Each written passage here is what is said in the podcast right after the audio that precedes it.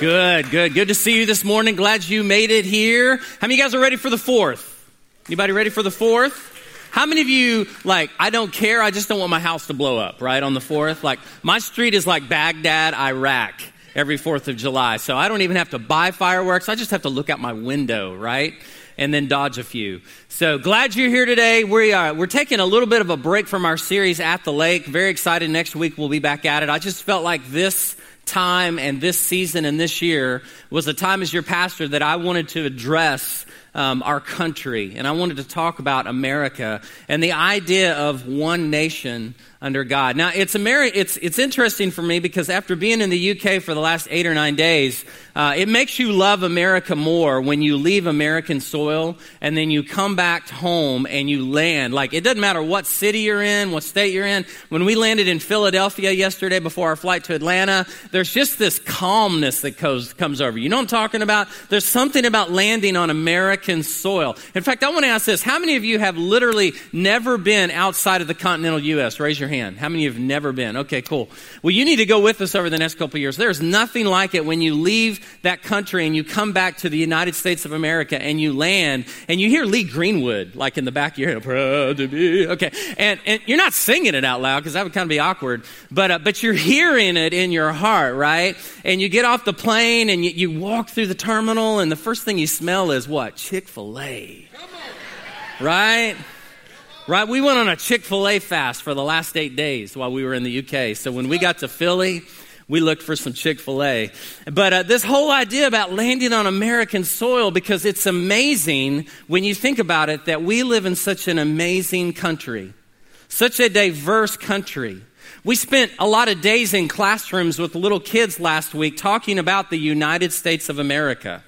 They would put us in a panel and they would say, What does this state mean? What does this state do? What happens here? What happens here? And you forget because maybe, you know, you just kind of got used to the fact that you live in one of the greatest countries, the greatest country, the most amazing country in the world, right? The United States of America. And I know that, like, after bad things have happened in our country, especially things like 9 11, people get super patriotic and stuff, but, but I think sometimes we need to just go back and we just need to be reminded. So I, I, want us to start in a different way today. We've never done this before here. I want us to all stand up, both campuses. If you're watching online, I just want you to stand up wherever you are. If you're on the beach, just stand up right there next to your beach chair. Uh, if you're in a room somewhere, I want you to stand up. We're going to salute our flag and we're going to pledge allegiance to the United States of America. So would you do that with me today? I pledge allegiance to the flag, United States of America and to the republic for which it stands, nation, under God, indivisible, with liberty for all. For all. Amen. Come on. Let's celebrate that today. You can be seated. So, we're going to talk about that today. What does it mean to live as one nation under God? If you have your Bible, I want you to turn to the book of Second Corinthians, chapter 5. Second Corinthians chapter 5. We love to make this statement when we pledge allegiance to our flag, right? That we are the land of the free and we are the home of the brave. We sing it. We sang it this morning. We're the land of the free and we're the home of the brave. We actually sang the Star Spangled Banner last week with a bunch of British third graders. They were sitting in a class and uh, eight of us were sitting there singing the Star Spangled Banner and they're looking at us like, you guys are weird. But the truth is this, we just believe that. That's who we are. And let me say this America is an amazing country. But I want to tell you something. America in God's eyes, is not the promised land. You see, I've always looked at America as this God somehow scores America better than other countries, right? And we go, oh, okay, there's all these other countries, and you know, this one went through this, this one went, but, but God must look at America and say, oh, I love America more than every other country. The truth is this God loves America. Why? Because God loves people. Just like God loves the UK, just like God loves Israel. But we're an amazing country, but we're not truly God's promised land. See, the Bible says that his nation, Israel, were his chosen people. And although we're one nation that is great and strong, we are in no way God's favorite nation.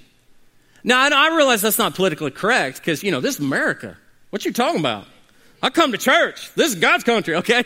Uh, that, that, I, I get that because I lived growing up believing in baseball, apple pie, and the stars and stripes, and I know all that is true. But, but I, want, I want you to have a bigger world view today than just the idea that somehow the United States of America is God's favorite country. And you say, how do you know that? Well, Jesus himself in John chapter 3, verse 16 said these words God so loved the world that he gave his one and only Son.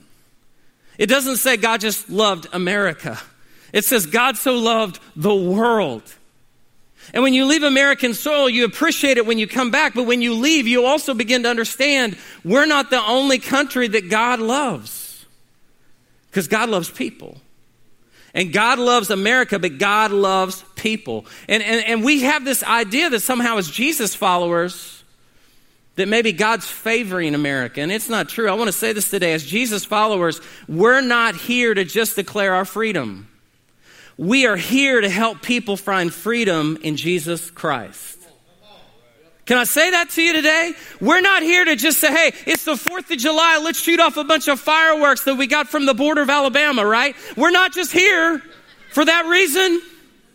We're here for a greater reason. We're not just here to declare our freedom, we are here to declare freedom that comes through Jesus Christ. And when you see it that way, you understand that America, although we're very blessed, we're not just God's favorite. Because God loves the world. In fact, let me say it to you this way we are not just Americans, we are ambassadors from heaven. If you are a Christ follower here today, and notice I didn't say Christian. It's amazing when you leave American soil and you say, Well, who are you? Well, and you say, I'm a Christian. Man, people have like 31 flavors of what they think a Christian is. And like 24 of them aren't very positive. Oh, you're a Christian. You want to judge me about this, this, this. It's weird when you go around. And now, even in America, it's that way. But as a Christ follower, we are not just Americans, we are ambassadors from heaven. What if we begin to see our citizenship in America as nothing more than an opportunity to live a part of a greater nation that God says we are? In fact, think about it this way Do you realize that as a follower of Jesus Christ, you're a part of a heavenly nation? Whose heavenly nation? The Bible says the Most High God. 2 Corinthians chapter 5, let's look what the Bible says, starting with verse 17. Therefore, if anyone is in Christ, the new creation has come, the old has gone. The new is here. All this is from God who reconciled us to himself through Christ and gave us the ministry of reconciliation. That God was reconciling the world, not just America, to himself in Christ, not counting people's sins against them, and he has committed to us the message of reconciliation. And look what it says in verse 20. Because all this is true, verse 20 is true. We are therefore Christ's ambassadors, as though God were making his appeal through us. What does it mean to be an ambassador? I think many times in our culture, we think an ambassador is a cush job, right? If you're an ambassador, you get to go live in an embassy somewhere. You get to go live in another country. And, and you know, when, when they have parades, they bring out the ambassador. Hey, it's the ambassador, you know. And, but the truth is this listen, it's the highest ranking diplomat sent as a representative from one nation to another. It's the highest ranking diplomat. As a Jesus follower, you are the highest ranking diplomat that God has left on this earth to be salt and light. You're an ambassador. You're an ambassador sent by God from heaven to earth. And as Christ's ambassadors, guess what? That means we have a job to do. Because we're not just here living on this planet so that we can just take up oxygen and, and, and try to make sure that the, the, the glaciers don't, you know, thaw out and, and things like that. We're here for a greater reason. We're here to represent our king because our king has a kingdom. We're Christ ambassadors. We have a responsibility. We have a job to do. And as ambassadors of Jesus Christ, there's some things we've got to know. If it's true, Paul said, because God has given us this ministry of reconciliation and we are ambassadors, here's what we need to know if we're going to be a good ambassador. Number one, you were chosen by God, not elected by man. You were chosen by God and not elected by man. Now, that ought to be very comforting because I don't know about you. We live in a world where everyone lives by popularity votes, right? Have y'all noticed that the popularity, it doesn't matter who the president is, it just does this all the time. I mean, how would you like to be the leader of the free world and try to make everyone work as one nation? Right? Tough job. You think you got a tough job at your work. But this idea is that if we're an ambassador, then we're chosen by God. We're not elected by men. Look what the Bible says in John 15, 16. Jesus said these words. He said, You did not choose me, but I chose you and appointed you so that you might go and bear fruit, fruit that will last, and so that whatever you ask in my name, the Father will give you. Now that's crazy. Look what he says. He says, You're not elected by man as an ambassador of Christ. You are chosen by God. You see, the day I gave my life to Jesus Christ, I became a chosen ambassador for Jesus. And guess what? You did too. You did too. And part of what could make our nation great again is for we, as followers of Christ, to start walking in this responsibility to understand I don't have to live according to the fear of man because man didn't elect me to be an ambassador for Jesus. Jesus chose me to be an ambassador for him. What does that mean? This is so cool. No person or people can determine your calling, but God does. I'm an ambassador. I'm here because Jesus chose me, not because somebody elected me. It's not by popularity vote. And then he tells us why he chose us. He says, You were chosen with a purpose to do what? Produce fruit. Produce. That literally, the time that you and I are on this earth, we have this opportunity to literally produce fruit that will last for eternity. You know what else the Bible tells us is true if we're an ambassador? I love this one. You're a royal priest, not a regular person. Look to the person next to you real quick and say, Hey, I'm a royal priest. Do you know who you're sitting next to? I mean, you, you, you thought you were sitting next to ordinary Joe. If you're a man, you look at your wife right now and say, I'm a royal priest. and then watch the look you get back. Yeah, it's priceless. She said, You're a royal something.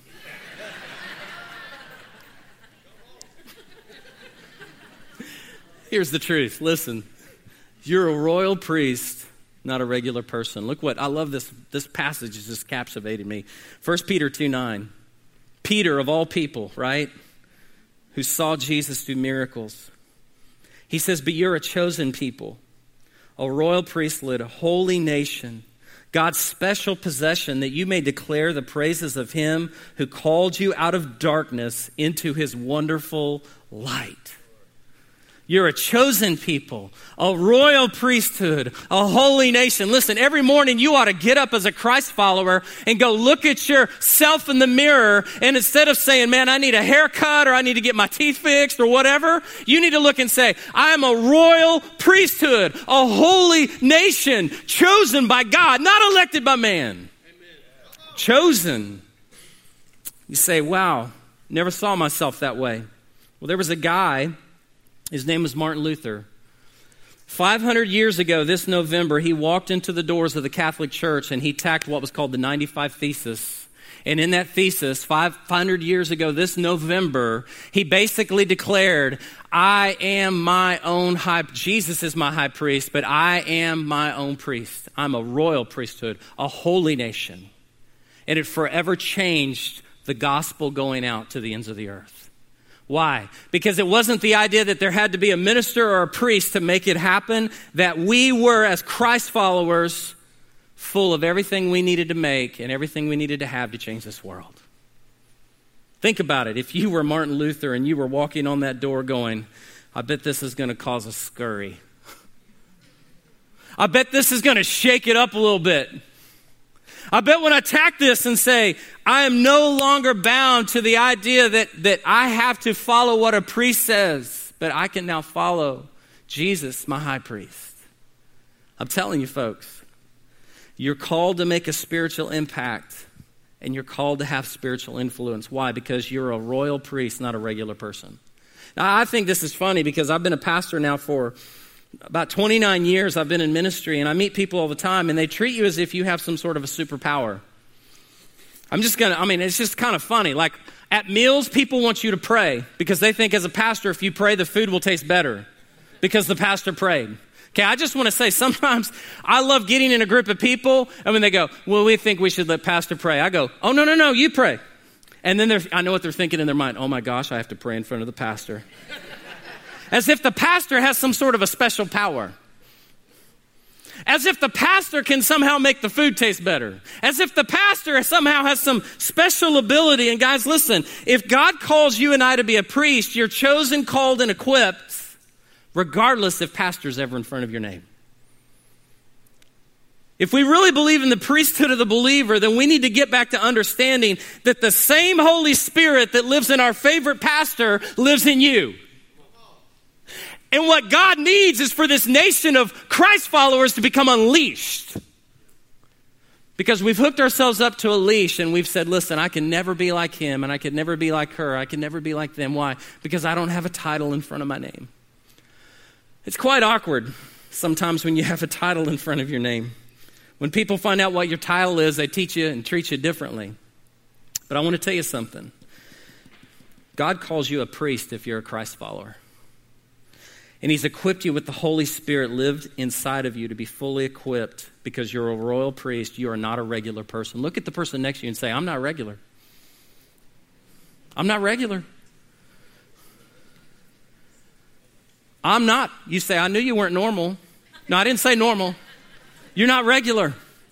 You're a royal priest. The other thing we got to realize is this you never represent yourself, you always represent Christ. As an ambassador, Ambassadors don't represent themselves, they represent the one of whom sent them. I was praying about that this week. You know, at, at, at, Beach Week, we learned this idea that I'm like John, I'm the disciple whom Jesus loved, right? Like John, Gospel of John. And then I realized that in John 20, he says, As the Father sent me, so I'm sending you. And so this week I started praying, Lord, I'm the disciple whom you love, and I'm the disciple who you've sent. That I'm sent. I don't represent myself but I represent Christ. Look what the Bible says, 1 Peter 2:12. Live such good lives among the pagans that though they accuse you of doing wrong, they may see your good deeds and glorify God on the day he visits. I love that verse. You know what it says? We ought to represent Jesus so well that it is a quandary to our world. They go, wait a minute, why is she so nice? Like they just cut her job. Why is she so nice? Why, why is he so loving? Why is he so caring when, when somebody, it's because you don't represent yourself. In fact, I, want, I just want to free you up a little bit. Galatians 2.20 says, I have been crucified with Christ. It's no longer I live, but Christ who lives in me. The life I live in the flesh, I live by faith in the Son of God who loved me and gave himself up for me. I don't exist anymore. And let me just say, it's a good thing I don't exist because I want to tell you the story. We were coming home yesterday and we landed in Philadelphia. We had to go through customs. And everyone's putting their passports into the machines and looking in and smiling at the machines, and everyone's getting their little pass that says, Hey, we get to go through, we get to go through, we get to go through. And mine comes up and it just has a big X on it. I went, Uh oh. They're going to take me out. I get to the counter and he says, uh, Sir, I don't want to alarm you, but we're going to need to do a further investigation on you. There's people that have been using your name as aliases. I went, That's cool. They haven't been taking out credit cards or anything, have they? So they take me back to this room and they start investigating me and I get in and they pull up my file and they start looking through it. And, and, and, and I just was sitting here thinking, this is going to be the moment they're going to say, well, sir, what do you do? but they never did. So it got actually funnier. So I said, um, What exactly did this individual do that you're looking for that has my name? He said, Well, he's, he's, we're looking for him. He's come in and out of the country. He's been in states, and he's actually shot at police officers. And I'm going, That's not me. Okay, I just want to tell you straight up, and I'm not staying in Philly to figure this thing out. I'm getting home. And and they start talking, and then finally he looks at me and he says, Well, sir, we can end this conversation very quickly if you'll take off your right shoe and your right sock, because this man is known to have a tattoo on his right foot. so I reach down, I pull off my shoe, I pull off my sock, and I stick it up on the counter, and I said, It's not me!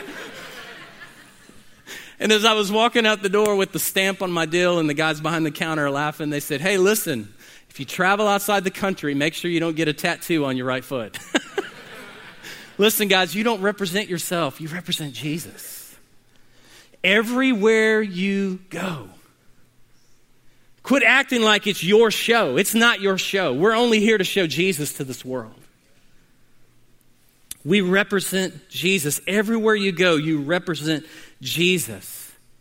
And let me tell you how you represent him well. Because I, I, think as American Christians, we need to get back to this. This is how the early church was, and we need to kind of go back to this mantra, okay? Jesus himself said this He says, They will know you are my disciples by how you dress. No. I mean, think about it. In the last 50 years, people well, you can't be a Christian. Look how you're dressed. Really? They will know you're my disciples by the type of music you listen to. Is that what Jesus said? No. They will know you're my disciples by the brand of church you go to because that must that brand must be the church that Jesus would have gone to, right? I mean, we got that in America. We got more denominations. We got so many denominations, all we got's pennies. We got so many denominations. Listen, guys, Jesus didn't say, You'll know you're my disciple by the brand of church you attend. He didn't even say, You will know you're my disciple by how awesome you behave. He said, You'll know that you're my disciple by how you love. So, why is the American church so offended? I've been here six and a half years in Atlanta, and I meet more people who say this to me all the time. Well, I, I used to attend this church, and now I go to this church, and then I went to this church, and they didn't do it very well, so now I'm going to another church. And in a very nice way, I want to say to people listen, have you ever thought maybe it's not the church?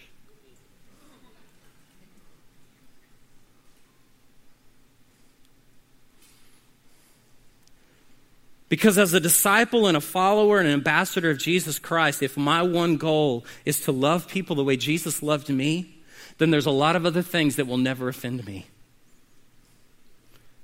We were in a church last week in the UK, and people are standing up and worshiping God and taking communion, and, and all this great stuff is going on. And, and I thought to myself, I thought, this is what we need more of in the American church. We just need to get back to being disciples who love Jesus and want to make him known to the world around us. That's all that matters. Well, I wish they'd play that song because that song really lead. No, no, no, no, no. Jesus didn't say, You'll know my disciples if they play that song. He said, You'll know they're my disciples by how you love. And as followers of Jesus, we got to get back to realizing we're this holy nation, this royal priesthood if we're ever going to see God bring revival to America. I was doing this study two weeks ago when I was writing this message. I started looking at the statistics of what's going on in the American church. As believers, if we can't get past the issues that hang us up, we can't be focused on the commission that Jesus gave us to fulfill. What does it matter the color of the carpet? What does it matter the size of the sanctuary? What does it matter if someone uses a hymn book or doesn't use a hymn book? What does it matter? What matters is that we get back to what God cares about. There's so many church splits, controversy, criticism. I read this, this, this one daunted me. Average pastor in a church stays less than 24 months in America, less than 24 months. In fact, I read this statistic an average pastor leaves a church for over less than 18 people in a whole congregation of 4 to 500. Over 1,500 pastors will resign a month in America. Sad. We need to get back to what Jesus cared about. We are disciples and we represent him. We don't represent ourselves. So the question is this do we want to live as one nation under God? We're a royal priesthood, we're a holy nation. You know, every time I salute that flag, I've always asked the question I wonder who wrote those words. I pledge allegiance to the flag I wonder who wrote those words. I went back and did a little study. The Pledge of Allegiance was originally composed in 1887 by a colonel named George Balch. He was a Baptist missionary or minister who was also a socialist. And he put those words, one nation. But it wasn't till 1954, in response to communist threats, that President Eisenhower added the words, one nation under God. We're ambassadors as Christ followers, we're one nation. But are we under God? The Bible says it this way. The psalmist says it in Psalms 33 12. Blessed is the nation whose God is the Lord, the people he chose for his inheritance.